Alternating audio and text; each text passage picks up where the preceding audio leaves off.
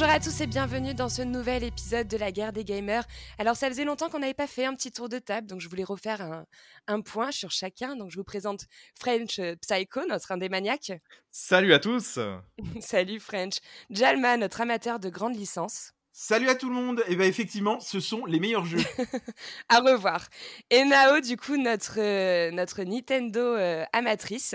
Hello Et du coup, euh, je vais juste rebondir sur les derniers propos euh, de mon cher collègue. Non, les AAA, ce ne sont pas les meilleurs jeux. Ça reste à discuter. Eh bien, on en débattra. Comment vous allez aujourd'hui? Il fait chaud, il fait chaud partout en France. Hein. Effectivement, et je tiens à préciser que jouer dans ces conditions pour nous les gamers, honnêtement, c'est pas simple pour se concentrer sur le gameplay. Hein. Faut le dire qu'on joue dans des conditions un peu extrêmes en ce moment. Hein. Puis avec les machines qui tournent et tout, euh, franchement, euh, ça reste insupportable. Bon, allez, aujourd'hui au programme, on va débuter par un point actu, puis on échangera autour du dernier titre d'action-aventure qui divise le web en ce moment. Je parle du dernier jeu de Devolver Digital, le sublime Trek to Yumi. Pour terminer, comme d'habitude, on fera un petit tour de table avec les chroniqueurs sur les coups de cœur coup de gueule des actus du moment. Allez, on passe tout de suite à l'actu mitraillé. C'est l'heure de l'actu mitraillé Aujourd'hui, dans l'actu mitraillé, on va parler de Silent Hill et des récentes rumeurs qui font surface concernant des jeux en préparation, mais aussi de God of War Ragnarok qui nous dévoile de nouvelles fonctionnalités concernant le jeu. Puis on parlera de Death Stranding, un second opus serait annoncé, et on terminera par le Fall Guy, ce classique multijoueur rendu gratuit pour tous. Après plus de 10 ans d'attente, les fans de la saga Silent Hills peuvent espérer un retour de la licence. French, est-ce que tu vas en parler? Ouais, tout à fait, Joss. Euh. Alors, ces nouvelles rumeurs, puisque ce sont des rumeurs au stade actuel, ça fait suite en fait à environ deux ans, deux ans d'éléments qu'on avait sur le web. Alors, ce qu'il faut rappeler quand même à nos auditeurs, c'est que Konami a, euh, vous l'avez remarqué, quasiment abandonné tout ce qui va être AAA en jeu vidéo. À l'exception de, de, leur jeu de foot, enfin leur Pro Evolution Soccer qu'ils ont fait évoluer d'une manière assez, euh, assez bizarre, mais bon, c'est pas le sujet. Cette fois-ci, on a des rumeurs persistantes, persistantes pardon, qui sont en train de nous, de, nous, envoyer vers, euh, vers le Graal, c'est-à-dire plusieurs épisodes de Silent Hill. Mm. Alors, au jeu des rumeurs, il y a plusieurs projets. A priori, trois, qui ont existé, qui existent peut-être encore ou qui n'existent plus. Donc attention, hein, on prend tous les pincettes. Hein. Euh, le projet à l'heure actuelle qui tient le plus la, la corde, c'est, ce serait un remake de Silent Hill 2 qui sera en préparation chez la Bluebird Team. Ah, Bluebird Team, ce sont les développeurs de Layers of Fear euh, de, euh, et de The Medium qui étaient sortis en début, euh, en début d'année dernière. Ouais, qui a l'air top d'ailleurs. Je sais pas si vous l'avez fait, moi il me fait très envie. Ouais, c'est un, un, bon survival qui, qui partage pas mal de, de, petites idées thématiques avec Silent Hill justement. Donc il y a peut-être de la continuité là-dedans. Mmh. Alors, ce que la rumeur nous dit sur ce sujet, c'est que ce serait peut-être une exclue PlayStation dans un premier temps, et ça serait donc un remake de Silent Hill 2 qui est considéré par beaucoup de joueurs, et moi-même compris, comme l'un des tout meilleurs Silent Hill existants.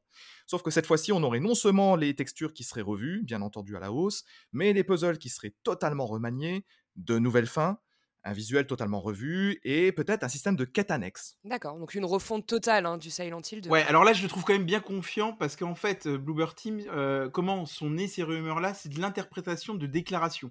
En fait, il y a eu des déclarations lors d'une interview de Bluebird Team et euh, comme les propos étaient assez, on va dire assez vastes, pas très précis, on en a déduit que ça serait, il y aurait peut-être un remake de Silent Hill 2 en préparation. Il n'y a rien qui a été confirmé. Donc je pense qu'il faut pas non plus s'enflammer. Non, mais je préfère le dire. Non, il y a eu aussi un, un leak, un Twitter euh, de Aesthetic qui a diffusé des images. C'est pour, sur, ça que, euh, c'est pour ça que c'est effectivement un petit peu compliqué, parce que c'est pas exactement ce que Jalma vient de dire. En fait, on a eu un premier leak d'un journaliste de chez IGN qui, lui, annonce un remake de Silent Hill 2. Voilà. C'est à, peu près, c'est à peu près ce que je vous ai raconté. Mm. Ensuite, la Bluebird Team a répondu et en fait a fait une non-réponse. C'est-à-dire, il n'a pas démenti. C'est ce que je voulais dire, oui. Et a plutôt rebondi sur quelque chose. Sachant que si on s'en tient au fait, la Bluebird Team est un prestataire de Konami sur un projet qui n'a pas été encore annoncé. Ça, ça a été euh, communiqué commun de Konami, Bluebird Team, il y a déjà euh, quelque chose comme un an à peu près. Donc voilà, on verra. Et il me semble que les droits intellectuels hein, de la licence Silent Hill ont été renouvelés dernièrement, donc c'est aussi un point. Euh, Exactement, la propriété intellectuelle de Silent Hill a été redéposée par Konami. Alors en général, quand on fait ça, c'est qu'on a envie de l'exploiter d'une manière ou d'une autre. Mmh, mmh, mmh. Sachant que on a le projet Bluebird Team, a priori, moi, c'est celui dont j'avais envie de vous parler parce que c'est celui, a priori, qui a le, plus de chances d'être révélé très prochainement, peut-être le mois prochain, ou en tout cas ces prochaines semaines. Mais il y a aussi d'autres choses qui ont fuité ces derniers temps et qui sont peut-être pas liées à ce projet-là. C'est pour ça qu'on parlait de plusieurs projets. Il y a des, euh, des artworks qui sont issus a priori en partie de Masahiro Ito, Masahiro Ito, c'était le directeur artistique de, la team Silent qui a développé les Silent Hill euh, il y a, quand ils étaient sortis à partir de, la première PlayStation. Et dans ces artworks, on voit en fait plusieurs visuels. L'un qui montre entre autres une pièce avec plein de post-it un peu partout, un truc assez creepy. Et on voit aussi euh, quelque chose qui semble être un monstre un monstre fougère, un truc assez particulier, assez végétal. Et pour, et pour vous le décrire plus, c'est compliqué. Vous en trouverez peut-être encore des traces sur le web, mais ce qui permet de, penser, de croire que cette rumeur est plutôt vérifiable, c'est que Konami a dégainé extrêmement vite là, le, le, a directement demandé à ce qu'on retire ces images du web et a fait un strike très rapide. Plus rapide, par exemple, que Nintendo euh, quand ils ont des, des, des litiges avec, euh, avec les leakers. Moi, je me suis un peu aussi renseigné que, comme lui, euh, ça part un peu dans tous les sens en fait. hein. On ne sait pas s'il s'il y a trois projets, s'il y aura vraiment un Silent Hill. Moi, je trouve que c'est un peu confus. Euh, je vais en profiter du coup pour en faire un tout petit coup de gueule là-dessus euh, en faisant un lien. Euh, lors des Games Awards 2021, on avait découvert un teaser de Slitterhead. Euh, alors, ça va parler sans doute à certains. C'est le créateur de Silent Hill qui est aux manettes euh, de ce jeu, qui s'appelle Kishiro Toyama. Et en, fait, euh, moi je préférais à un moment donné que finalement on ait un vrai teaser sur Silent Hill, ou en tout cas qu'on ait des infos concrètes, que d'avoir depuis tout à l'heure des miettes de pain où finalement on sait pas si on aura un Silent Hill, on sait pas trop. euh, Enfin là, euh, pour l'instant, c'est compliqué quoi de savoir ce qu'on aura quoi. Mais c'est vrai que je te suis euh, pas mal, Jalma. Moi, je préfère aussi à ce qu'il y ait une vraie annonce. Merci French. Un teaser, bah, je t'en prie, je t'en prie, mon grand. Euh, je préfère aussi qu'il y ait quelque chose annoncé. Et alors, selon plusieurs éléments qui viennent de, de- de journalistes, de, de chez IGN entre autres, euh, on sait que Konami était, euh, il y a un an tout juste, à deux doigts de communiquer sur l'avenir de Silent Hill. Ça n'a pas été fait et ça arrive de temps en temps chez des développeurs ou des constructeurs parce qu'ils ont, ils ont décidé en dernière minute, peut-être que c'était pas le moment, pas le moment de faire une annonce. Voilà, mais le mois prochain, je sais pas, là, je, j'y crois. Il y a beaucoup de choses qui sont en train de converger là, euh, Jalma, donc j'y crois. Il va y avoir- Effectivement, là où je rejoins French, c'est que euh, là, on sent que la, la Summer Game Fest et les autres euh, conférences des, des différents développeurs ou éditeurs arrivent.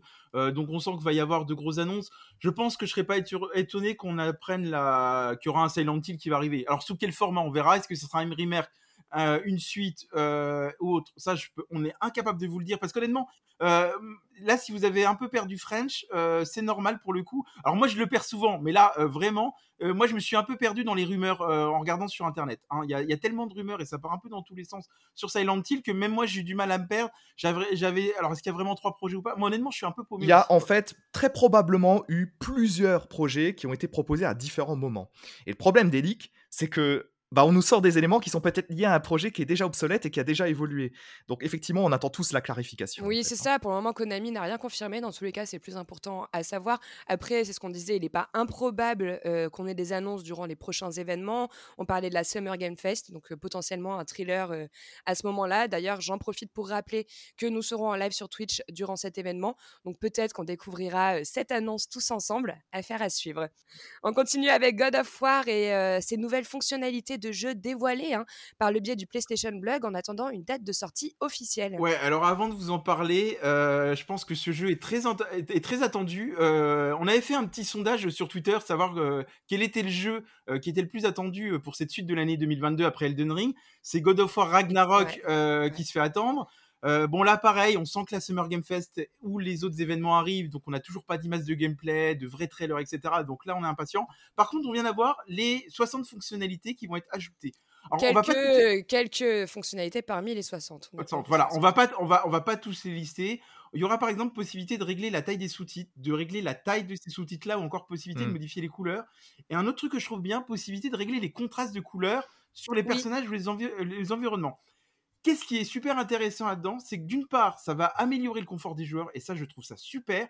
Mais l'autre chose que je trouve ça vraiment bien, c'est pour toutes les personnes qui sont en situation de handicap. C'est-à-dire que maintenant, le jeu vidéo, L'accessibilité. voilà, maintenant le jeu vidéo devient accessible à tout le monde. Euh, et moi, je trouve ça super. Et je pense qu'honnêtement, dans l'avenir, ça va s'étendre euh, sur différents jeux. Enfin, je sais pas ce que vous en pensez là-dessus, mais moi, je trouve que c'est des super Ah oui, ça fonctionnalités, quoi. Les studios travaillent de plus en plus sur l'accessibilité justement des joueurs, etc. Et je trouve ça vraiment important à l'heure euh, à l'heure d'aujourd'hui quand on voit tout ce qu'on on peut mettre en place que euh, le jeu vidéo s'adapte à tous. Et euh, pour moi, pour moi, ça me paraît même logique maintenant que tous s'y adaptent pour permettre à chacun de profiter d'une expérience immersive et, et, vous ne croyez pas si bien dire, effectivement, la logique d'inclusion, c'est c'est quelque chose qui est formidable. C'est très bien que les jeux vidéo s'y mettent. Alors, je, je vais, je vais parler plus des studios Sony parce que, parce que bon, bah, c'est là où j'ai plus d'exemples, mais ce ne sont pas les seuls. Mais par exemple, Last of Us 2 avait aussi des fonctions d'accessibilité qui sont immensément larges. Je pense qu'on est aussi à la soixantaine, si ce n'est plus. Horizon euh, Forbidden West, qui est sorti en, début d'année sur, euh, sur les consoles PlayStation, a énormément de paramètres possibles. Et, ça permet toujours de faire jouer toujours plus, euh, plus de joueurs. Et c'est quelque chose qui est formidable. Bien sûr, c'est des initiatives qu'il faut défendre. Alors, il y aura d'autres fonctionnalités qu'on va retrouver aussi dans God of War, euh, comme euh, notamment l'aide au combat au ciblage, l'aide pour les énigmes et mini-jeux. hein. Euh, Il y en a souvent qui galèrent des fois dans les énigmes. Moi, je trouve ça aussi bien pour les, jeux, les gens qui n'ont pas envie de se prendre la tête. Euh, L'ajustement de la caméra, ça peut être très frustrant. Dans Bah, en fait, là, pour le coup, ils veulent vraiment euh, que le joueur puisse s'adapter à son gameplay, en fait. Et ça, je trouve ça, je trouve ça assez sympa. Ouais, en fait, maintenant, c'est vraiment ça. Tu vas pouvoir personnaliser, personnaliser, pardon, ta- Personnaliser, ouais. voilà, ta Mm. façon de jouer. Moi, je trouve que c'est super. Et honnêtement, là, il citait un peu les studios euh, Sony. Ça va s'étendre clairement. On, on- on s'oriente vers Oui. ça. Et, et moi, je trouve ça bien aussi de voir le, le monde du jeu vidéo évoluer. Et là, franchement, euh, gros big up parce que ça va vraiment dans Bah, le bon on en sait du coup, juste un peu plus hein, sur les options d'assistance, mais euh, c'est seulement un échantillon. On attend d'avoir la suite, on attend d'avoir plus d'informations sur le jeu. Pour le moment, il n'y a rien d'autre de très lancé. Donc peut-être encore une fois pendant la Summer Game Fest, euh, affaire à suivre. Euh, sinon, on voulait parler d'une grosse annonce dernièrement également, euh, un second opus de Death Stranding est apparemment en production. French? Et tout à fait, ça c'est alors ça c'est l'immense surprise de la fin de semaine. On a effectivement Ouais. un Death Stranding 2 ou autre chose autour de Death Stranding, pour être honnête. Alors oui, ça serait, ça serait pas Peut-être un suite. hein. On- on- en fait, on sait pas. Alors, euh, Death Stranding, je, je crois que je suis le seul de l'équipe à, à l'avoir fini. Alors moi, c'est un jeu, c'est un jeu qui me tente pas du tout, mais je te laisse déjà développer la rumeur et après on viendra sur le jeu et j'expliquerai mes. Ouais, à, à titre, à, à titre personnel, j'avoue que à la fois je suis content de cette annonce et en même temps je vois très mal comment ça pourrait être une suite pour tout un tas de raisons liées à l'histoire de ce Death Stranding. Mais enfin, passons pour le moment. Euh, effectivement, là, l'annonce on l'a eu en fait par Norman Reedus, qui est donc l'interprète de, de- qui est donc un interprète très connu de Walking Dead pour les amateurs et qui interprète aussi Sam Porter Bridges, le héros de Death Stranding. Et en fait, lors d'un lors d'une interview aux médias euh, Léo Edit, bah, en fait, il a lâché comme ça au détour d'une d'une conve que le développement de Death Stranding avait déjà euh, repris. Est-ce que c'est volontaire ou non hein, On ne sait pas trop. hein. Peut-être que ça peut être aussi volontairement de teaser. euh, on pas sait pas. Et ce, qui- et ce qui est très rigolo, ce qui est très rigolo, ça c'était l'info qu'on avait il y a quelques heures, et depuis on a eu la réaction d'Hideo Kojima lui-même, donc le papa, le, le game designer de euh, de Death Stranding. Et sa réaction bah, est très marrante parce qu'il faut savoir qu'ils sont potes, hein, Norman Reedus et lui. hein. Donc peut-être qu'il y a un petit jeu. hein.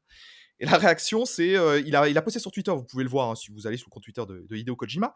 Il a posté des photos de lui avec la batte, la batte de baseball de Negan, la fameuse batte que, que Negan utilise dans Walking Dead pour euh, tabasser à mort euh, certains personnages clés. Il met en scène Norman Reedus en voulant le tabasser.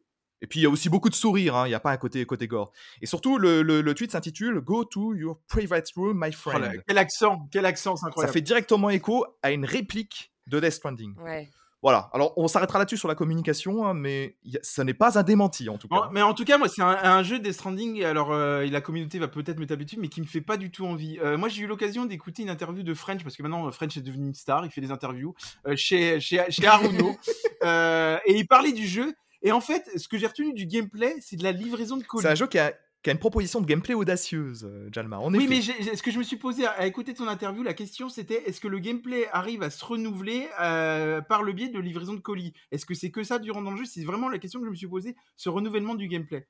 Au-delà de l'histoire qui a l'air très, euh, très immersive, très intéressante et tout, c'est vraiment le gameplay qui me pose question sur ce Death jeu. Stranding, c'est un jeu, c'est un jeu qui est bourré d'imperfections, comme tous les jeux d'Hideo Kojima, hein, quoi qu'on pense du bonhomme.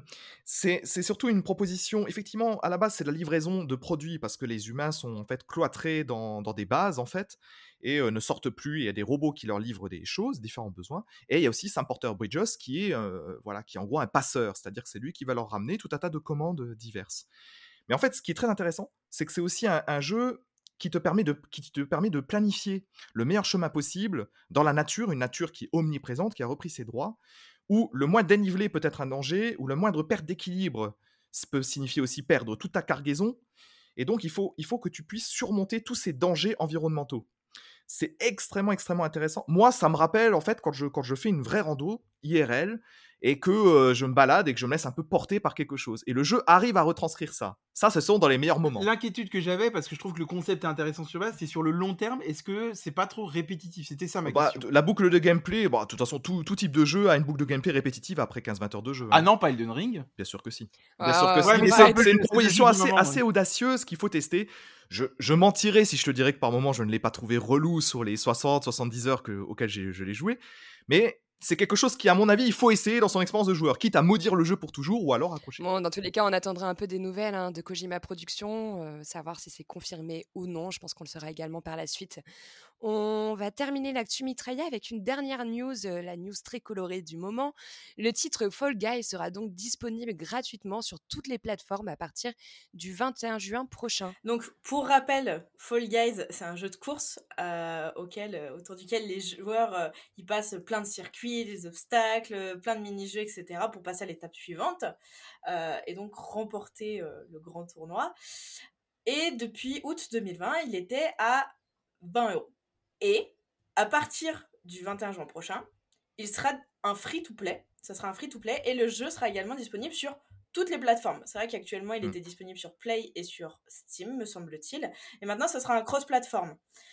Et euh, Fall Guys a également annoncé qu'il travaillerait d'ores et déjà sur un éditeur de cartes pour que les joueurs ils puissent créer leur propre niveau afin de les partager en ligne et donc toujours bah, de, de faire profiter en fait les différents joueurs de leur monde. Et je trouve ça assez cool parce que c'est un jeu vraiment fun et j'aimerais vraiment trop qu'on l'essaye tous ensemble. Ça peut être trop cool. Oui, on pourra l'essayer. J'ai vu également qu'il sera crossplay et cross-progression. Oui. Ouais. Euh, du coup, c'est qu'il pourra passer de chaque console, récupérer euh, ses sauvegardes, etc. Ça, je trouve Ouais. ça assez cool. C'est super, c'est super intéressant, je trouve. Ouais. Moi, moi, je vous cache pas que les, les, les Squid Game pour enfants, euh, ça me tente moyen quand même. hein. Arrête, tu n'as pas essayé. Tu es toujours médisant avec les jeux qui sont un peu Non, mignons. alors franchement, Faut arrêter. Franchement, je vais être honnête avec vous. Euh, au début, ça me tentait pas du tout. Et avant ce règle, je me suis dit, je vais quand même me renseigner. Je vais aller regarder une vidéo de gameplay de 12 minutes, d'accord? Je suis allé voir la vidéo. Et vous allez le découvrir en même temps que moi parce que je vous ai pas prévenu. Bah, finalement, le jeu me tente bien. Ça, c'est le rebondissement du jeu. Ah Ah. voilà. Euh, donc effectivement, je, je serais bien euh, chaud pour le streamer avec vous euh, sur notre chaîne Twitch euh, et jouer avec aussi d'autres gens de notre communauté. Ça pourrait être super sympa euh, Ouais, de partager ça drôle. avec eux. Voilà. Ouais. Euh, ça me tente bien. Je pense que c'est un jeu qui se partage à plusieurs en fait et, et c'est assez fun. C'est c'est comme j'expliquais, euh, comme j'expliquais en dehors du rec, c'est pas un jeu où c'est pas le jeu de l'année, etc. Où tu peux te dire ouais bah vas-y je vais y jouer, je vais lancer une une, une game comme ça et que des gens aléatoires. C'est vraiment un jeu à faire entre potes et c'est là que t'as un réel plaisir. C'est parce que c'est des grosses barres de rire en fait. Ce jeu, c'est, enfin, je trouve ça vraiment trop cool à partager entre potes euh, un soir, etc. Effectivement, ce que j'ai vu, ce qui était très intéressant pour parler un peu du jeu en lui-même, pour ceux qui connaissent pas, alors déjà c'est un univers qui est quand même très coloré. euh, moi, ça me fait penser un peu à tout ce qui est Mario et autres. Mais au-delà de ça, c'est au niveau des épreuves. Alors tu as des courses, mais tu as aussi par exemple des épreuves où tu dois attaper, attraper des queues de renard, euh, où tu dois tenir pendant 1 minute 30. Et tu as d'autres épreuves de mémoire en fait. Par exemple, tu vas avoir des bananes, des pêches qui vont apparaître sur des cases. Il faut que tu retiennes où sont les cases. Et tout le monde doit se rendre sur cette case. Si t'es pas sur la bonne case, tu tombes dans le vide en fait. Et t'as plein de petits mini-jeux comme ça en fait qui sont très variés. C'est pas que de la course. Et le but, c'est qu'à la fin, il ne doit en rester qu'un. Voilà. Euh, et je trouve ça que le concept est super. Ouais, non, moi, ça me fait très envie. Bon, euh, dans tous les cas, c'est un jeu qui avait fait un succès hein, euh, sur PlayStation et sur Steam. Ouais. C'est super bien. ça, a- ça très très Ouais. bien marché. Ouais, ouais, Et puis notamment avec le confinement. ouais, j'imagine. Ça, ouais. Il avait été offert, euh, c'est quand tu étais abonné PlayStation Plus, il avait été offert au moment de sa sortie pour les abonnés PlayStation. Euh, sur PC, il a super marché. À savoir que c'est un jeu indé à la base, hein, qui est édité par euh, Devolver aussi. hein. Oui. Et donc c'est une vraie success story qu'il y a eu. Depuis, ça a été racheté par Epic. euh, Epic, ça explique aussi la venue sur l'Epic Game Et Store. le départ de Steam du coup. Comme quoi, des voleurs font des très bons jeux indés. On va pouvoir en parler. Ils éditent de très bons jeux et il y a aussi des jeux un peu moins bons chez, en édition et Devolver. Bon, on va, on va passer au clash du mois en tous les cas. hein. Pour Fall Guys, il y a de très beaux jours hein, devant lui. ça sert à rien de tergiverser trop longtemps là-dessus. On va passer au clash du mois.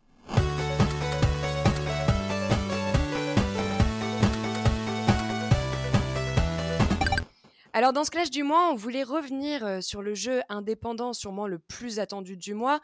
Je parle de Trek to Yomi. Alors c'est le dernier jeu des studios Devolver Digitals. Euh, Trek to Yomi est véritablement une ode à la culture cinématographique japonaise qui propose une nouvelle façon hein, pour le jeu vidéo de s'emparer du 7e art. Alors dans l'équipe, euh, les avis sont très différents. On a beaucoup de choses à dire. On va commencer tout de suite avec l'histoire et je vais laisser la parole à French. Les avis sont en effet très tranchés, Joss. Oui, on n'est pas beaucoup d'accord, mais bon. Alors, bah, bah, déjà pour commencer, Trek to Yomi, c'est développé par euh, Flying Wild Hog. Ce sont des développeurs polonais et vous les connaissez peut-être parce que vous avez peut-être joué aux au récents Shadow Warrior qui sont sortis ces dernières Moi, années. je l'ai fait, oui, Shadow Warrior. Oui. Ouais. C'est vrai que ça allait- Jalma, je, je sais, mon gars sûr, je sais que tu y as joué, donc je sais que tu connais. C'est euh, également édité par euh, Devolver Digital, donc euh, voilà, qui, qui édite tout un tas de jeux avec des gameplays extrêmement variés et des, euh, des budgets qui peuvent être aussi assez variables. Bon, ici, comme tu l'as dit, Joss, effectivement, ça se passe dans le Japon féodal, donc c'est un jeu qui est en noir et blanc et qui reprend totalement l'esthétique des films traditionnels de samouraï des années 50-60. Sublime. Ouais, c'est vrai que c'est particulièrement sublime. Ici, le joueur va incarner Hiroki, qui est donc un guerrier qui affrontera euh, différentes menaces sur la ville et sa population, euh, cité dont il est chargé de la protection suite à un funeste événement qu'on ne vous révélera pas ici. Euh, Qu'est-ce que je peux vous dire également? Euh, dans, Au sein du jeu, vous allez affronter différents brigands qui se mettront au travers de votre route, et vous serez amené à visiter ou à avancer dans différents lieux emblématiques du film de samouraï, par Mm. exemple des mines, des choses comme ça. Voilà, et c'est un voyage en fait qui va vous emmener très loin même. Dans... C'est quasiment même une aventure intérieure qui va pot- probablement modifier en profondeur Hiroki, le personnage que vous incarnez. C'est beau la manière dont tu le dis. Oui, c'est bien parce que tout est en surface et on a envie de découvrir. Ouais, mais des fois, on, aime- on aimerait bien qu'il aille un peu plus en profondeur. Alors, pour le coup, euh, je, Va en profondeur, je- eh ben, justement, je vais vous dire ce que j'ai pensé du scénario.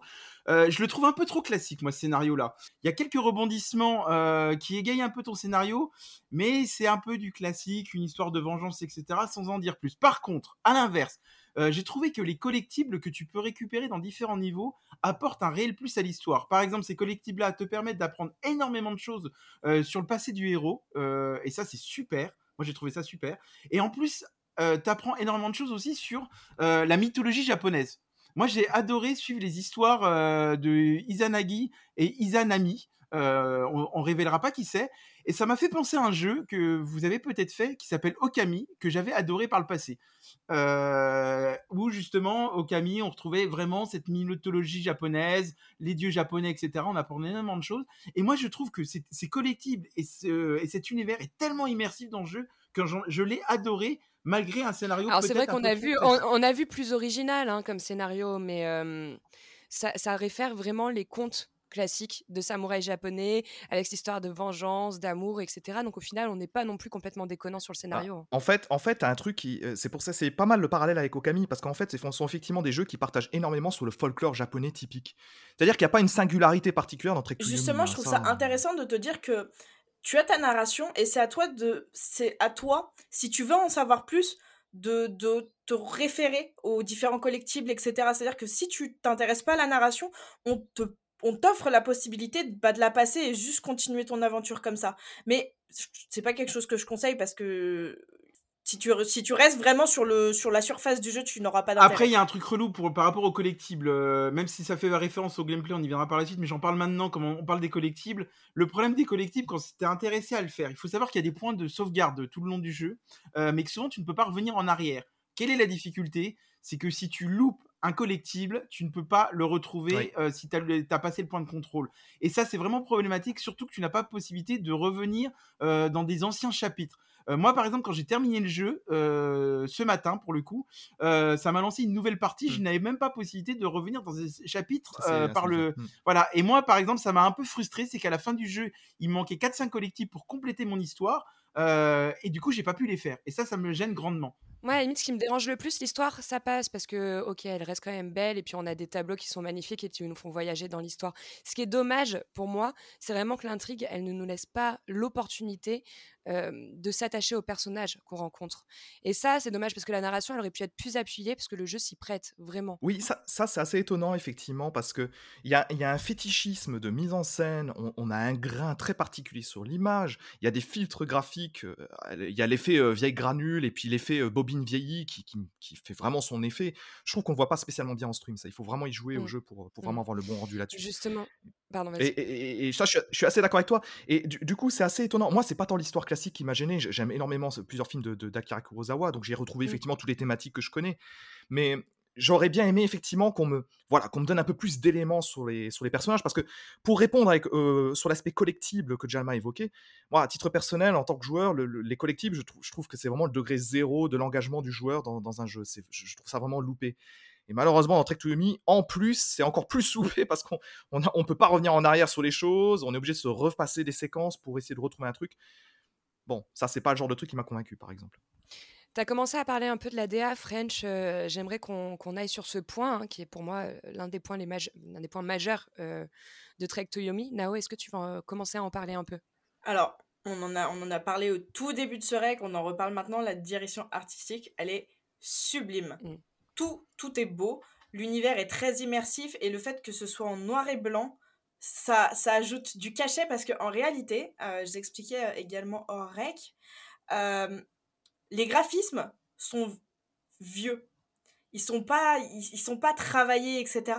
Mais pourtant, ça ne me choque pas parce que justement, ça rentre dans la direction artistique, ça rentre dans l'univers. On a des jeux de lumière et de contraste sublimes malgré le fait que le Et justement, c'est intelligemment fait. Tu as ces systèmes de flou, etc., qui viennent euh, euh, apaiser un peu les textures. Donc, en fait, du- du- d'un- défaut, ils en ont fait une force. Oui, Ça, parce top. que tu as des très beaux arrière-plans d'ailleurs dans le jeu, dans la direction artistique. Et moi, ce que j'ai trouvé chaque ça bien, plan, parce qu'il y a un truc euh, qui m'a chaque plan est incroyable. Et moi, y, y il y a vraiment un truc qui m'a surpris aussi, et après je te laisserai la parole, Nao, c'est que par exemple, tu vois, le jeu est en noir et blanc, et par contre, d'un chapitre à l'autre, tu arrives tout de suite à distinguer le jour et la nuit, par exemple. Donc c'est-à-dire qu'il y a un contraste des couleurs qui est quand même super intéressant. Et il y a un autre truc, moi, qui m'a vraiment surpris, euh, c'est quand y a, euh, vous verrez plusieurs fois, il y a des flammes, etc., que vous allez traverser, et on ressent cet effet de chaleur alors qu'il n'y a pas de Oui. couleur. Et moi, ça, je trouve ça très fort. Euh, alors que le jeu n'est qu'en noir et blanc, de, de- de ressentir un peu de couleur, de chaleur dans ce jeu, quand même, pour le coup. Euh, Bah, et vous ça, avez- c'est- un super boulot. Vous avez dû le voir, mais euh, toutes les séquences nocturnes avec des flèches enflammées, mais c'est c'est d'une Ah oui, poésie c'est- absolument c'est très, très beau. ce C'est magnifique. c'est- vraiment le point fort de ce jeu, c'est c'est sa Et c'est mis, en a- c'est mis en avant aussi par les animations et cinématiques qui sont très très belles. La manière dont le, le, personnage se déplace, etc. La, caméra, l'orientation de la caméra, etc. Ça fait, ça fait tout son effet en fait dans le jeu et ça apporte énormément de profondeur. Et c'est mis également en avant avec la bande son. Elle est hyper immersive. Au début, elle est très apaisante. Par contre, euh, à un moment donné, et je suis obligée de le dire, j'étais obligée de baisser voire couper le son parce que le son ça reste le même tout le temps. Et d'entendre les gens pleurer plus- pendant plusieurs heures c'est quelque chose ça m'a je commençais à en avoir marre à force Par contre, je sais pas si on va pouvoir couper son micro pour euh, éviter de lui dire des bêtises. Justement, là, je suis pas du tout d'accord avec elle, mais alors vraiment pas. Euh, on revient sur le chapitre 1. Au début, on a un village euh, qui, qui vit beaucoup. hein, on, on voit des commerçants, etc. il est Bah, il est paisible paisible au départ. apaisant Beaucoup, voilà, beaucoup de, beaucoup de conversations, etc. Et justement, après, ton village se fait attaquer. Ça, c'est tout début du jeu. Et là, justement, tu ressens la peur et la mort euh, au sein de ton village.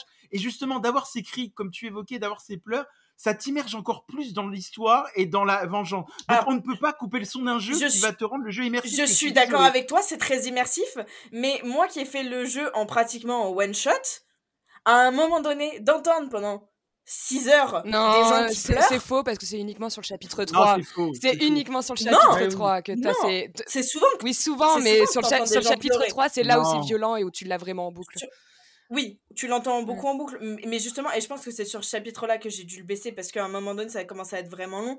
Mais sinon, le- la, la DA, elle est sublime, que ce soit sur le son, les cinématiques. Vraiment, moi, ce que j'adore, c'est vraiment les cinématiques. Mais bien que les Oui. mouvements de, de déplacement, des fois, je, je les ai trouvés pas hyper bien faits, tu C'est un peu vois. rigide. hein, Bah, ouais. En fait, Ouais. c'est assez compliqué euh, sur certains. Quand tu dois te combattre, certaines fois, tu as des plans. Mais ça, c'est ils l'ont choisi, je pense. Ils l'ont voulu, hein, au détriment des combats, avoir un joli plan caméra. Et par contre, qu'est-ce que tu kiffes ton combat? J'ai l'impression de faire un combat majestueux quand je suis sur un Mais de- plan mais- de loin, avec une barque devant ou des choses dans le genre. C'est, ça. Ou, tu sais, il y a un passage où tu passes, et euh, je je- sans, trop, sans trop en dire, tu sais, il y a un moment donné où tu passes euh, et tu es face à des panneaux, et donc on, on te voit qu'à travers les ombres Oui, te oui, oui, Cette séquence, je l'ai trouvée incroyable. incroyable. incroyable. D'ailleurs, je voudrais revenir sur les plans de caméra. Euh, moi, ça m'a fait penser à un jeu. Alors là, je vais plutôt m'adresser à French parce qu'on est l'ancienne génération. Euh, les plans de caméra fixes où on doit déplacer le personnage d'un point à un autre, ça m'a fait penser un peu à Zelda Ocarina of Time ou Zelda Majora's Mask. Je sais pas si tu te souviens, tu avais des plans de caméra Oui. fixes dans, dans, dans ton village et tu devais te rendre à un endroit sans que ta caméra euh, suive le personnage. Alors, je sais pas si c'est un clin d'œil. Et il y, a un autre cho- il y a un autre chose qui m'a fait penser à Zelda, je vous le dis. Alors, ça, c'est vraiment. Il faudra que les gens jouent au jeu pour le découvrir. C'est que quand ton personnage euh, combat et pousse des cris, c'est les mêmes cris que Link dans Ocarina of Time. Je vous jure. Ah, il faudra vérifier. hein. Bah, autant, autant, oui, je te suis, effectivement, tu as beaucoup de plans, de plans fixes, donc on, on- on peut peut-être faire un parallèle euh, qui est un peu audacieux, je trouve, hein, avec peut-être Ocarina. Ocarina of Time.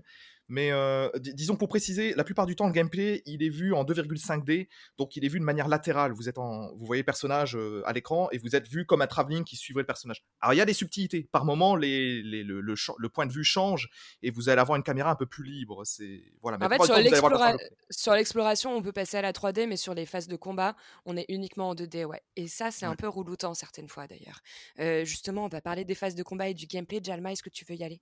Alors écoute, euh, ce qui, là on va se le dire, là où le jeu- se fait le plus critiquer sur les réseaux, c'est sur le gameplay. Ouais. Euh, moi je ne comprends pas la communauté. Honnêtement, le, gameplay ne m'a pas du tout dérangé. Moi honnêtement, je commence à avoir du mal à trouver des défauts sur ce jeu. Je le trouve vraiment super. Alors maintenant, on en vient au gameplay. Euh, avant que mes, euh, mon contradicateur euh, intervienne. Contradicteur. Contradicteur, on coupera au montage. Euh, alors, comment fonctionne le gameplay? C'est-à-dire qu'en fait, on a des coups faibles ou des coups forts avec ton katana, d'accord? Ouais. Ensuite, comment ce- ce- ton gameplay se développe? En fouillant les zones euh, dans chaque chapitre, tu vas pouvoir augmenter ta santé, augmenter ton endurance et acquérir des nouvelles compétences, d'accord? D'où l'intérêt qu'il y ait un peu de fouille aussi. Ensuite, euh, c'est du classique. Pour combattre, il faut faire gaffe à ta barre d'en- d'endurance. Euh, parce qu'à un moment donné, si tu t'essouffles de trop, tu, tu, tu peux plus parer les coups euh, et tu te fais défoncer. Je me suis fait avoir plein de fois comme ça. Ensuite, comment se passent les combats euh, Classique, parade, esquive, roulade, etc. Euh, contre et autres. Voilà. Euh, moi, j'ai trouvé que le gameplay était euh, vraiment varié, alors que beaucoup le trouvent répétitif. Pe- Pèse tes mots, hein. Ah bah, Alors, moi, j'ai moi, moi, j'ai, mais- moi, j'ai, adoré un Trek to Me également. J'ai adoré. Je, je suis pas là pour le descendre aujourd'hui dans ce Trek. En revanche, le gameplay est pas si varié que ça. Euh, moi, les phases de combat, c'est ce que j'ai envie de me balayer le plus rapidement possible pour pouvoir profiter euh, du scénario et de cette DA tant exceptionnelle pour moi euh, comparé à tout ce que j'ai vu ces dernières Mais années. tu veux balayer le cœur du jeu? Ouais, ouais. Et en fait, le problème, c'est qu'au début, on peut, tu vois, les phases de combat sont assez rapides, on n'est pas trop dans la difficulté et on a une progression énorme au chapitre 5, c'est-à-dire qu'on passe d'un système où voilà, ça se passe assez simplement à non-stop, des ennemis qui arrivent sur toi, en plus les mêmes, donc hyper répétitifs. Et Alors, alors, faux, le justement- chapitre 5, il est vraiment varié dans l'approche des, des, des ennemis, en fait. Justement, les ennemis sont variés dans le chapitre 5. Je suis pas Oui, non, mais toi. je te parle du chapitre 5 à la suite du chapitre 6, on a les mêmes. Tandis que depuis le début, on avait une changement chapitre 1 et chapitre 2, c'était à peu près les mêmes. Chapitre 3 ont changé, chapitre 4 ont changé. Là, chapitre 5, chapitre 6, on reste sur le même bestiaire. Ça s'ajoute. On reste sur le même bestiaire, très clairement. On reste sur le même bestiaire, mais comme les ennemis se- sont beaucoup plus variés, ça ne m'a pas gêné. Et d'ailleurs, dans le chapitre 7, on retrouve aussi des ennemis inédits. Et ça, j'ai été surpris que dans le dernier chapitre, justement, on retrouve encore des ennemis Mm. inédits. Ça, ça, pour, trouvé pour- ça pour super. comprendre le truc, en fait, c'est que en fait, il y a plusieurs types d'ennemis. Alors, Je, je les ai pas comptés, je sais pas s'il y en a une dizaine ou un petit peu plus. Voilà. Mais maintenant, après, euh, dans ces 10, 10 profils, vous n'allez pas à l'avoir de déclinaison. À chaque fois, ça va être le même ça. type d'ennemis qui vont être posés à tel moment, tel moment, tel moment. Mm. Mais ça, comme beaucoup de jeux. hein, C'est qu'en fait, malheureusement, dans ce gameplay, t'as pas ce ressenti de puissance comme on peut avoir sur les combats. Et c'est ça qui est assez usant quand tu arrives à partir du chapitre 5 où la difficulté augmente grandement, où tu as de moins en moins euh, de sanctuaires pour avoir des points de sauvegarde et une masse d'ennemis entre chaque sanctuaire, t'es usé. Et là, du coup, tu ne profites même plus de sa narration, tu profites même plus de tout ça, t'es juste dans le combat qui est usant, un peu répétitif, un peu répétitif et surtout euh, sur un niveau de difficulté hautement supérieur mais à moi, ce qu'on a j'ai- vu auparavant. Je l'ai pas trouvé parce qu'honnêtement, j'ai essayé le jeu en normal et en difficile, d'accord? Vous, vous l'avez fait en normal, moi je l'ai fait en difficile. Le jeu en normal a tendance à être répétitif parce que comme les, euh, les mobs sont pas très résistants, tu mets souvent 2 deux, deux, trois coups forts et l'ennemi tombe. Je te le dis honnêtement, en difficile, si tu ne fais pas d'esquive, de parade, de roulade, de tout ce que tu veux, euh, et quelques combos, honnêtement, ça ne passe jamais, tu te fais défoncer. Donc tu es obligé de tout, le temps renouveler ton gameplay. Et comme les ennemis se renouvellent d'un chapitre à l'autre, moi honnêtement, je me suis pas forcément ennuyé. Effectivement, ça m'est arrivé aussi d'avoir des moments de frustration dans le jeu, je, je vais pas me le cacher, euh, parce qu'il y a des passages où j'ai clairement galéré, notamment sur certains boss. Euh, voilà, peut-être que effectivement, ce côté de puissance qui t'a manqué, peut-être qu'ils auraient mis un côté RPG en place, ça aurait été intéressant. La possibilité, par exemple, de développer tes armes ou de développer Mm. tes compétences du personnage. Et en fait, aurait- le problème, c'est que chaque. bon, en- au cours de l'aventure, sans spoiler, vous récupérez euh, des armements supplémentaires. Bref. C'est toujours le même système d'exploitation sur chaque armement que l'on récupère. Ça, c'est Mm. dommage. Encore une fois, on n'a aucune profondeur sur chaque arme que l'on a. Et puis, tu peux pas tout le temps les utiliser, ces armes. Moi, il y a- un truc Parce que, enfin, c'est pas que tu peux Oui, pas. t'es limité, mais ça, ça aurait, été, ça aurait été cheaté. t'es- Après, t'es limité, t'es obligé de les récupérer en. Non, en non, mais pas par rapport à ça, par rapport à l'utilisation, que en fait, il te faut un temps particulier pour les utiliser, parce qu'au final, c'est c'est Oui. contre-productif, par exemple. Oui, mais alors attends, là, je suis pas d'accord avec toi non plus. Les armes que, euh, que tu utilises, elles mettent un certain temps de chargement. Alors, on va pas dire c'est quoi la nature des armes, mais, mais tu t'en servirais dans la vraie vie, tu mettrais autant de temps avant qu'elles se déclenchent. Par contre, moi, ce qui m'a gêné sur le, comme on parle un peu de répétitivité du gameplay, autant tu as plusieurs armes à distance que tu récupères tout le long de ta partie, autant, alors, j'ai trouvé dommage comme tout que l'arme de mêlée, ça soit tout le temps la même. Oui, oui. Alors qu'on en croise euh, pas mal avec les boss, etc. Ça aurait été cool d'en récupérer ça. Alors qu'effectivement, là où tu as raison, c'est qu'on trouve plusieurs mobs avec des armes de mêlée différentes. Et là, j'ai pas Mm. compris qu'on n'ait Ouais. pas de nouvelles armes de mêlée. Là, franchement, c'est euh, un gros point Oui, d'interrogation. et, et pour compléter là-dessus, moi je, je- je mets ça sur le compte d'un jeu qui est très déséquilibré au niveau de ses mécaniques de, de gameplay. Parce que, à la fois, si tu les trouves, puis comme tu l'as très bien dit, euh, il faut les trouver au sein d'un niveau. C'est pas, c'est pas acquis forcément les combos. Il y a beaucoup trop de combos et finalement beaucoup, beaucoup trop peu d'armes exploitables pour finalement avoir une expérience de jeu qui soit réellement fluide, réellement intense et réellement, réellement euh, enrichissante pour le joueur. Moi, je, je- je- le trouve vraiment. Il y a vraiment un gap entre euh, la technique, euh, plutôt la direction artistique qui est absolument fabuleuse et qui arrive à te donner, à te faire vivre une expérience de samouraï complètement dingue dans les années 60, et le cœur de gameplay qui lui est hyper répétitif, comme tout le monde a dit quasiment. Et euh, pas- moi personnellement, je n'ai pas ressenti Ah non, moi, euh, la pas- puissance. euh, sur J'ai pas dit coups, que c'était, moi, j'ai pas dit que c'était répétitif. Oui, mais on Alors, est tu- trois à dire que ça l'est. Alors on est trois, voilà. Mais moi, je n'ai pas ressenti la puissance et l'impact, par exemple, des coups. Moi, je suis très sensible à ça dans un jeu, surtout un jeu qui est typé action. Et là, vraiment, j'avais la sensation d'avoir, alors que les animes sont pas trop mal pensés, tu sens que ça t'est travaillé au niveau des chorés, chorégraphies et compagnie. Mais quand tu frappes un ennemi, moi, j'avais vraiment l'impression d'avoir le, je le suis- sabre qui mais- passait dans du beurre. mais je hein, suis pas d'accord avec toi, c'est pas, pas parce qu'on dit qu'il est répétitif, Jalma, qu'on dit qu'il est mauvais. On Non, non, mais là- là, je vais pas aller sur la répétitivité, je vais dire sur l'élément de puissance qu'il vient d'évoquer. Là, je ne suis pas du tout d'accord avec lui. On- À un moment donné, on rencontre des, des ennemis avec des armures.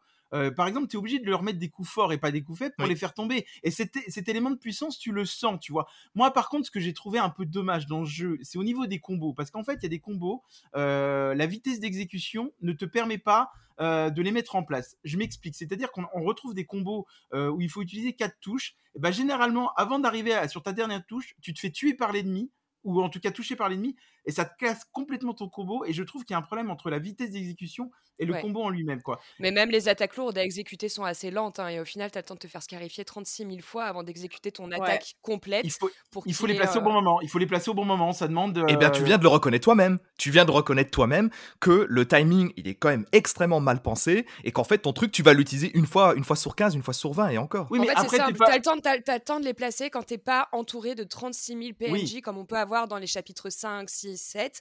T'as le temps de les placer au début.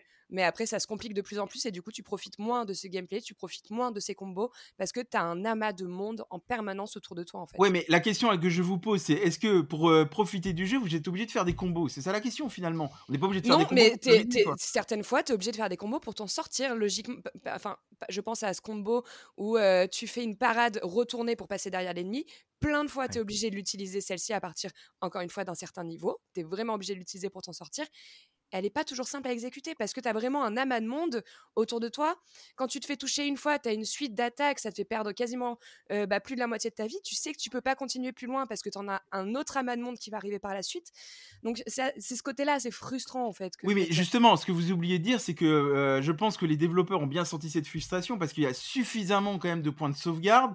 euh, Oui. Il faut quand même le rappeler Oui. euh, pour au pire t'en sortir. C'est-à-dire que même si te reste une moitié de vie, tu dis bon, je vais continuer un peu parce que je sais que j'aurai peut-être éventuellement un point de sauvegarde qui est pas trop loin. Donc je pense qu'ils ont quand même limité cette frustration grâce, grâce au point de sauvegarde, quoi. Euh, moi, je vous trouve dur avec le gameplay parce qu'honnêtement, moi j'ai pris plaisir à découvrir le jeu et ce gameplay ne m'a pas relouté sur le plaisir de ce jeu-là, honnêtement. Moi, j'aime, tu sais, j'aime beaucoup les, les BTA, les beat'em all. Et c'est pas une question, une question de budget. Une question de budget. J'apprécie des, des- jeux avec des échelles de, de développement très diverses. Mais là, ce qui m'a frustré en tant que joueur, c'est que je n'ai pas ressenti ce plaisir d'acquérir de nouvelles techniques, ce plaisir euh, de, de progresser avec mon personnage qui, acquérait, euh, qui pourrait acquérir de nouvelles choses, par exemple, ou qui pourrait avoir une modification de gameplay. On va le faire plus simple pour ceux qui nous écoutent. Euh, vous faites le, le premier chapitre, bah, en gros, à quelques nuances près, vous avez à peu près toute la boucle de gameplay qui est présente. Mm.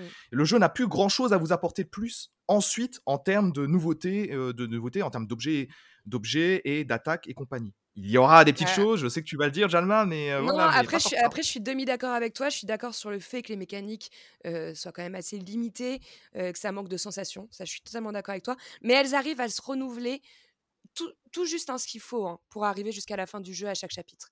On arrive à chaque fois à avoir des petites nouveautés, des petits combos à maîtriser, etc. Donc là, je suis pas totalement d'accord avec toi. Puis moi déjà, je vais, je vais juste rappeler une phrase euh, qui, qui vient directement du jeu que je vais, euh, que je vais dire à French finalement. Euh, elle vient du chapitre 1. French, si tu as trouvé que le gameplay était intolérable, je vais juste te rappeler cette phrase suivante. Tolérer l'intolérable, c'est faire preuve d'une grande tolérance. Donc ça serait bien que tu fasses un peu preuve de tolérance à l'égard de ce jeu euh, et, que tu arrêtes de le descendre comme ça. D'abord, c'est pas toi qui vas me dire les jeux que je dois aimer et ne pas aimer. Je suis un homme libre, monsieur.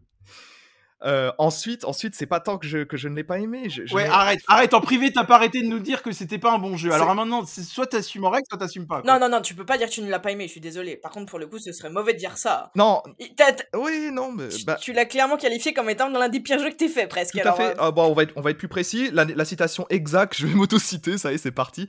C'est le pire jeu que j'ai joué depuis qu'on a lancé la guerre des gamers. Donc depuis le début d'année. Voilà, donc. Voilà. Et pourquoi, et pourquoi je dis ça? Et ça, me, ça me fait mal de le dire. Pourquoi? Parce que c'est vraiment sur le plan de la narration, j'aime beaucoup. Sur le plan de la DA, j'aime beaucoup. J'aime beaucoup ce que le jeu affiche, là où il m'emporte. Euh, La, la bande son, on n'en a pas assez parlé, elle est magnifique. C'est, il y a des instruments, euh, des instruments d'époque qui ont été utilisés pour répéter les sonorités. Enfin, c'est fabuleux ça quand on a une oreille.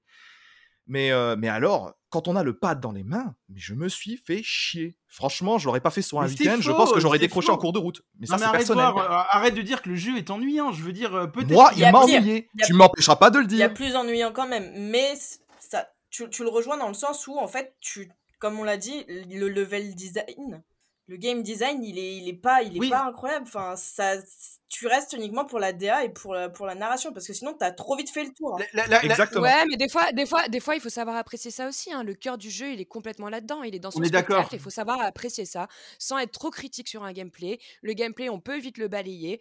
On n'est pas obligé euh, de, de subir chaque. Enfin, ça, ça se fait quand même assez simplement. Faut juste apprécier ce que le jeu a à nous offrir. Pour moi, c'est quelque chose. Ça, cette DA, elle est singulière. On n'a jamais vu ça. C'est un, un- un total autre regard sur le jeu vidéo comparé à ce que je disais au début avec le 7e art. Il y a un autre apport et il faut savoir apprécier ça.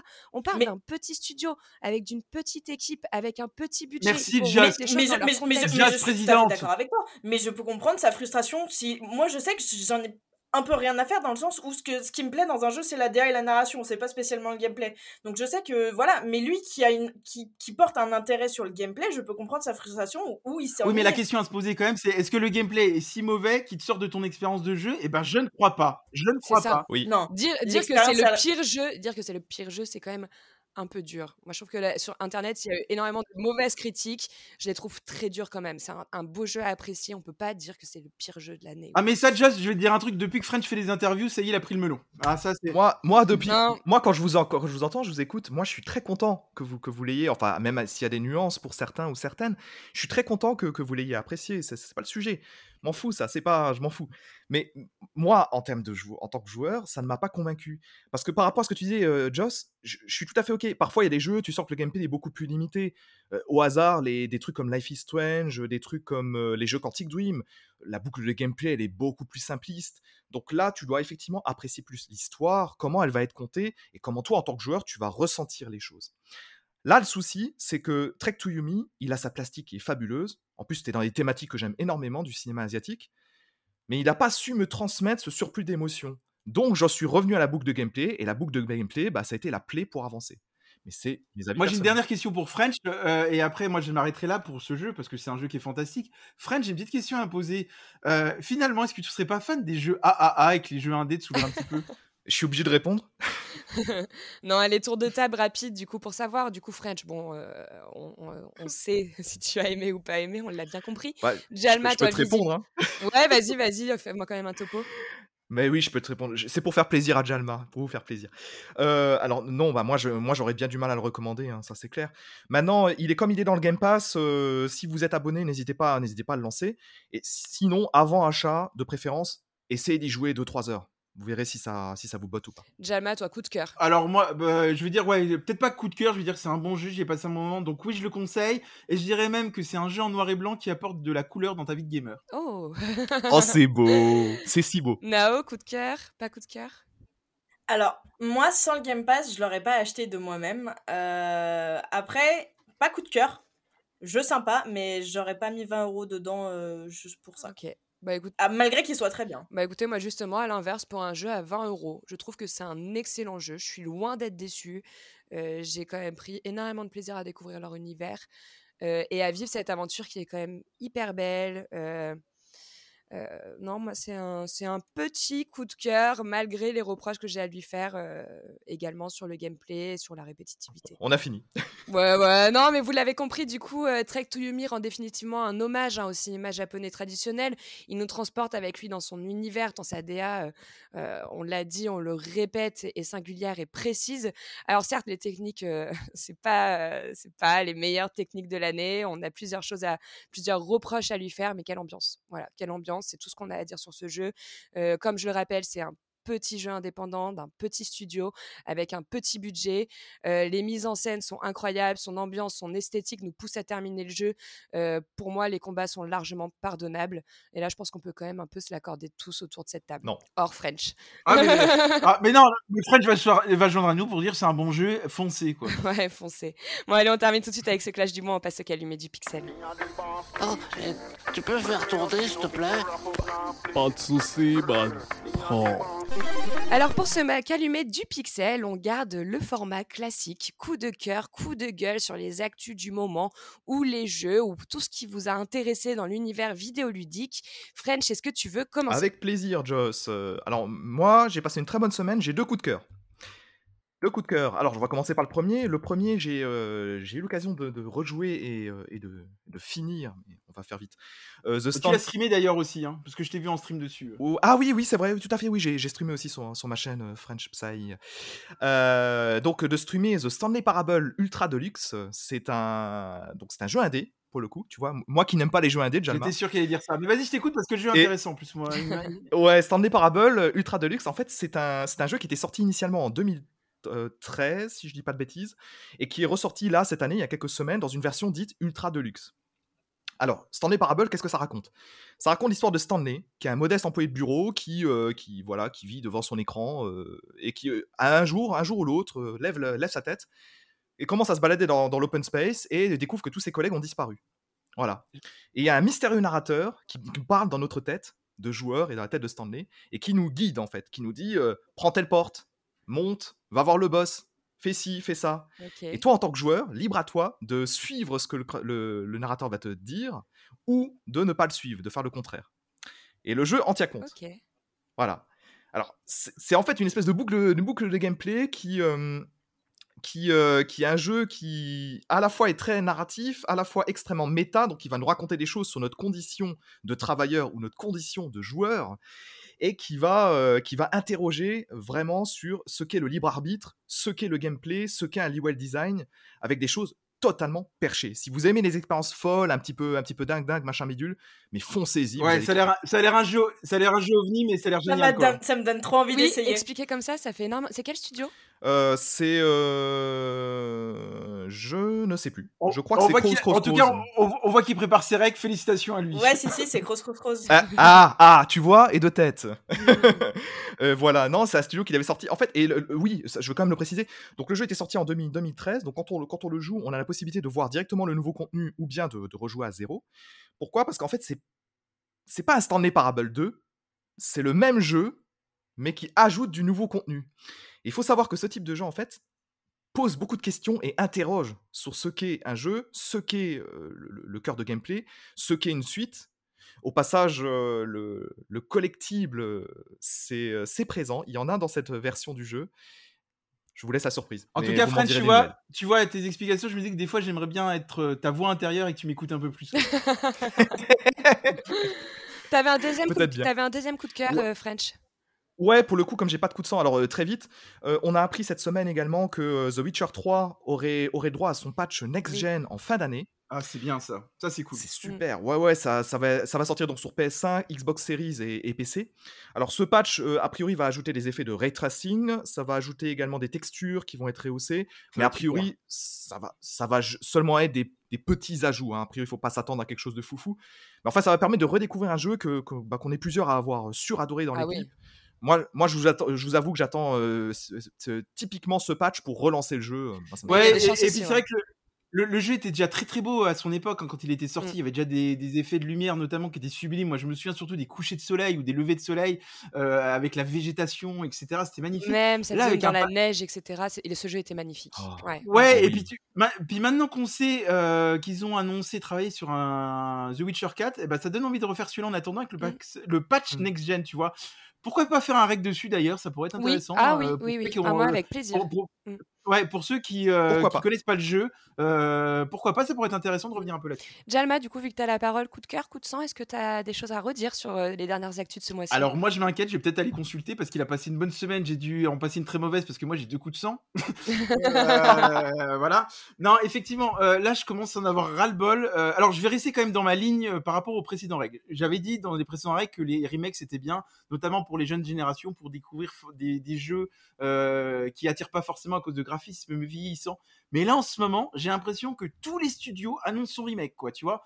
Euh, et là c'est C'est vrai, vraiment on a énormément d'annonces de remake. ah ouais, moment. mais moi, c'est mon coup de gueule du jour. Je veux des nouvelles licences. Parce qu'on a quoi comme remake? On a eu le remake de Max Payne. On a eu le remake euh, cette semaine de The Last of... of, of J'arrive plus à le dire, tu vois, ça va tellement. Euh, Us. Calme-toi. En, Embracer Group, Embracer Group qui a annoncé euh, effectivement des remakes sur Deus Ex, sur Tiff. Sega qui a annoncé aussi encore faire des remakes, peut-être 13 remakes, t'imagines? Enfin, moi, j'en ai ras-le-bol. À un moment donné, nous, en tant que joueurs, on veut aussi des nouvelles licences. Quand on voit des jeux comme Saifu, comme Elden Ring, qui sont des nouvelles licences, mais pourquoi ne pas continuer à aller dans ce sens-là, quoi? Les remakes, on en a marre à un moment donné, franchement. J'ai l'impression que c'est vraiment à la mode, quoi. Enfin, je sais pas ce que vous en, En pensez. gros, je trouve, ça, mais- je trouve ça vraiment ouf parce que, comme tu l'as dit, ça permet de, de revoir des jeux que tu pouvais kiffer, etc. Parce que moi, je fais partie de cette école-là où il y a plein de jeux que je ne me refuse de faire parce que le graphisme, il, il me fait mal aux yeux. Et de l'autre côté, en fait, j'ai trop envie de voir du nouveau contenu sur plein de jeux que j'ai kiffé. Donc, euh, j'arrive pas trop à avoir de position là-dessus. Moi, je te dirais, je te dirais juste que euh, c'est cette remarque, elle est valable depuis l'époque PS4. Là, Je dirais à la louche. Depuis la PS4, on a pas mal de, de- de remakes qui ont lieu de jeux. euh, et je dirais que le phénomène, il s'accentue. Comme tu l'as très bien dit, euh, tous les jeux que tu cites, c'est c'est le cas. Euh, ouais, parce qu'il m'a buzzé tout à l'heure, donc il fallait que je me venge, donc autant passer à, à- à- à mon deuxième coup de sang. Euh, le, deux- le- le deuxième coup de sang, euh, moi qui m'a mis en PLS, hein, les gars. hein. Franchement, euh, j'ai été obligé de me mettre en arrêt de travail derrière, je me remets pas. Ah, je sais. Euh, c'est le, le report de Starfield. En plus, en, en- en plus, pourquoi double PLS Parce qu'on avait euh, French arrêtait pas de me dire, tu vas voir, il va être reporté, tu vas voir, il va être reporté. Moi, je maintenais que le trailer avait carrément mis sur le tableau de bord du vaisseau la date de sortie du jeu. Donc moi, je me suis dit, Il, me semble, de- il me semble que sur le tout premier podcast de God of War, on a justement ce combat entre vous On a sur le débat. report ou non. Ouais, Et ouais, là, je- ouais, donc là, en fait, c'est la, c'est le double effet qui se coule. T'apprends le report, donc déjà t'es vénère, et t'as French qui t'envoie des messages dès le matin. Tu vois, connard, je te l'avais dit. Comme ça, comme ça, t'es bien dégoûté. Et là, du coup, maintenant, je commence aussi à avoir des inquié- inquiétudes concernant Avatar. Tu vois, le jeu édité par Ubisoft. Ouais. Parce que en fait, Starfield, le problème qu'on avait, c'est qu'on n'avait jamais vu d'image de gameplay. euh, ni de trailer, etc. Et je me dis, mais merde, euh, Avatar est en train de prendre la même direction. Souvenez-vous, on s'était aussi posé la question pour Mm. euh, Hogwarts Legacy, Oui. et finalement, on a eu des images euh, en avril, hein, c'était assez tardif. Et là, je me dis, Mm. mais Avatar, on n'a toujours rien. Alors, est-ce que du coup, ils attendent euh, les conférences qui arrivent pour le faire ou est-ce qu'on va avoir un potentiel report? Je commence à me poser des questions là. Maintenant, je ne suis plus sûr de rien, franchement. Nao, un coup de... je crois- Il me semble que c'est un coup de sang, toi, plutôt. Bah, en fait, le problème est que je n'ai ni coup de cœur ni coup de sang. Parce que je trouve qu'il n'y a aucune news intéressante en ce moment. Mm. J'ai pas eu le temps de jouer, donc je me suis dit, bah, il y a peut-être une news qui me botte et tout, mais pas du tout, il y a rien d'intéressant qui sort. c'est vrai que c'est le calme assez plein. hein, ouais. Je suis saoulée de voir que pff, on n'a pas de news et en fait on nous parle uniquement, comme Jalma l'a dit, que de remake ou que de trucs comme ça. C'est plat, c'est plat, c'est terrifiant. Ouais, pour, pour corroborer ce qu'elle dit un peu, c'est qu'on sent que euh, les conférences et la Summer Game Fest Ouais. arrivent. Mm. C'est-à-dire que là, euh, on sent que les studios, il euh, tout a été fermé à double tour. C'est-à-dire que maintenant, plus aucune annonce, plus rien ne sort. Alors, je suis d'accord et je suis pas d'accord. Là où je suis d'accord, c'est que moi j'aime bien lors des conférences d'avoir des gros effets de surprise. C'est-à-dire euh, te dire, Ouah, putain, on va avoir euh, cette nouvelle licence là, ou tiens, on va avoir une suite à cette licence, tu vois, on va avoir cet effet de surprise là. Et c'est ce que je regrette aussi, c'est que d'avoir des leaks comme Mm. on a eu sur Silent Hill notamment, euh, hein, en début de rec, euh, bah du coup, on gâche un peu cet effet de Mm. surprise. Parce que finalement, si on t'annonce Silent Hill là, dans le mois prochain, certes, tu seras content de voir des images de gameplay, etc. Mais Oui. tu auras été un petit peu déçu parce que tu aurais eu cette petite effet d'annonce avant, tu vois. Et c'est ça que je trouve ça dommage. Euh, voilà. Mais c'est vrai qu'en ce moment, c'est calme euh, et on sent que, voilà, que les conférences arrivent. Ouais, t'as as raison, parce que euh, de toute façon, au mois de- le mois prochain, il y y a Summer Game Fest, certes, mais il y a beaucoup d'autres conférences qui vont avoir lieu. hein. Oui. Euh, y compris la conférence Guerilla, où on attend énormément d'indépendants, hein, puisque moi j'aime un peu les indépendants. Et, euh, mais, Mais, tout, euh, tout l'été, hein, tout l'été, jusqu'à tout l'été. octobre, euh, on va être blindé de conf. Hein. ouais, il, va y en avoir période, hein. beaucoup. Il va y en avoir beaucoup. Après, je suis d'accord avec toi, ouais, le, le leak, alors le leak, c'est pas nouveau, hein, on en a depuis des années. Effectivement, ça tue un petit peu l'effet. Mais ceci dit, on en a parlé déjà en off, hein, on va avoir des annonces inédites. hein. Il y a des trucs qui sont pas sortis. Tu parlais de Ubi, Ubi, euh, ils vont sortir au moins un gros jeu en fin d'année. Peut-être le Mario Lapin Crétin, mais il y aura Non, pas mais que. c'est vrai qu'en ce moment, c'est le calme plat. Et la, moi, la seule chose qui m'intéresse, alors euh, ça va vous apprendre un peu à me connaître, mais du coup, ça n'a rien à voir avec les jeux vidéo, c'est de savoir si Mbappé va être transféré au Real Madrid ou pas. Quoi. Alors, on Oh enregistre. là là, mon dieu, Alors- sur, sur alors, Twitter, tu on que est noyé par ça, quoi. Mais non, mais du coup, du coup, Jalma, tu n'as pas ouvert Twitter ou tu n'as pas ouvert les infos? Il a accepté la prolongation. Alors, du il n'a pas confirmé euh, à l'heure où on enregistre euh, si, dans je, une déclaration je- je viens de voir, officielle. je viens de voir Bon, façon, ça, ça va pas intéresser les gamers parce que peut-être qu'il n'y a pas des fans de foot, euh, mais en tout cas, j'ai j'ai hâte de savoir si Mbappé va être. Bon, c'est Moi, je suis pas fouteux, hein, les amis. hein. Euh, Pas du tout. Donc on va clôturer là-dessus. Ça commence à partir trop loin.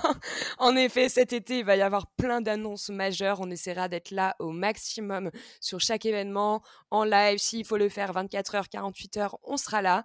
Euh, ah, Nous montre la confirmation sur Twitter de Mbappé. Les supporters du PG sont heureux. Génial. Bon, allez, on va clôturer ce rec tout de suite. Euh, je vous remercie à tous. On a passé encore une fois un super moment. J'espère que vous avez apprécié euh, écouter cette analyse de Trek to Yomi. Et pour le coup, sur ce jeu, je serais très curieuse en commentaire d'avoir vos avis sur Trek to Yomi parce qu'on a vraiment vu de tout sur Internet. C'est très mitigé. Donc, n'hésitez pas à, à nous le mentionner euh, en commentaire. Juste une euh, dernière chose qui va être importante, comme les gens euh, aiment bien réagir à nos, nos podcasts, d'ailleurs c'est le but, c'est de les faire agir, on va vous balancer dans la semaine sur les réseaux aussi notre Discord. C'est-à-dire que vous pourrez euh, directement venir réagir sur notre Discord, vous, nous interpeller, peut-être nous insulter, même si euh, il faut rester respectueux. Euh, Les lettres, euh, les lettres d'amour aussi, c'est Voilà. accepté. hein. euh, comme ça, vous pourrez venir directement euh, donner votre avis et on vous répondra. Oui, c'est vrai, on va vous le balancer cette semaine sur Twitter. Ça serait sympa ouais, qu'on puisse interagir en, en interne un peu tous ensemble. Peut-être avoir votre ressenti sur les recs. Quel sujet vous aimeriez qu'on mette plus en avant ou que l'on exploite. Est-ce que vous voulez virer French aussi Pas de problème, toutes les Ou questions peut-être même du coup lancer un gros Fall Guys euh, tous ensemble. Ça pourrait être aussi super cool. Ah oui Ah oui Ouais, allez, ça. on clôture tout de suite ce, ce, ce nouveau podcast et puis on vous souhaite euh, une bonne semaine et à la À prochaine. bientôt, bisous Bye. Jouez bien, bye bye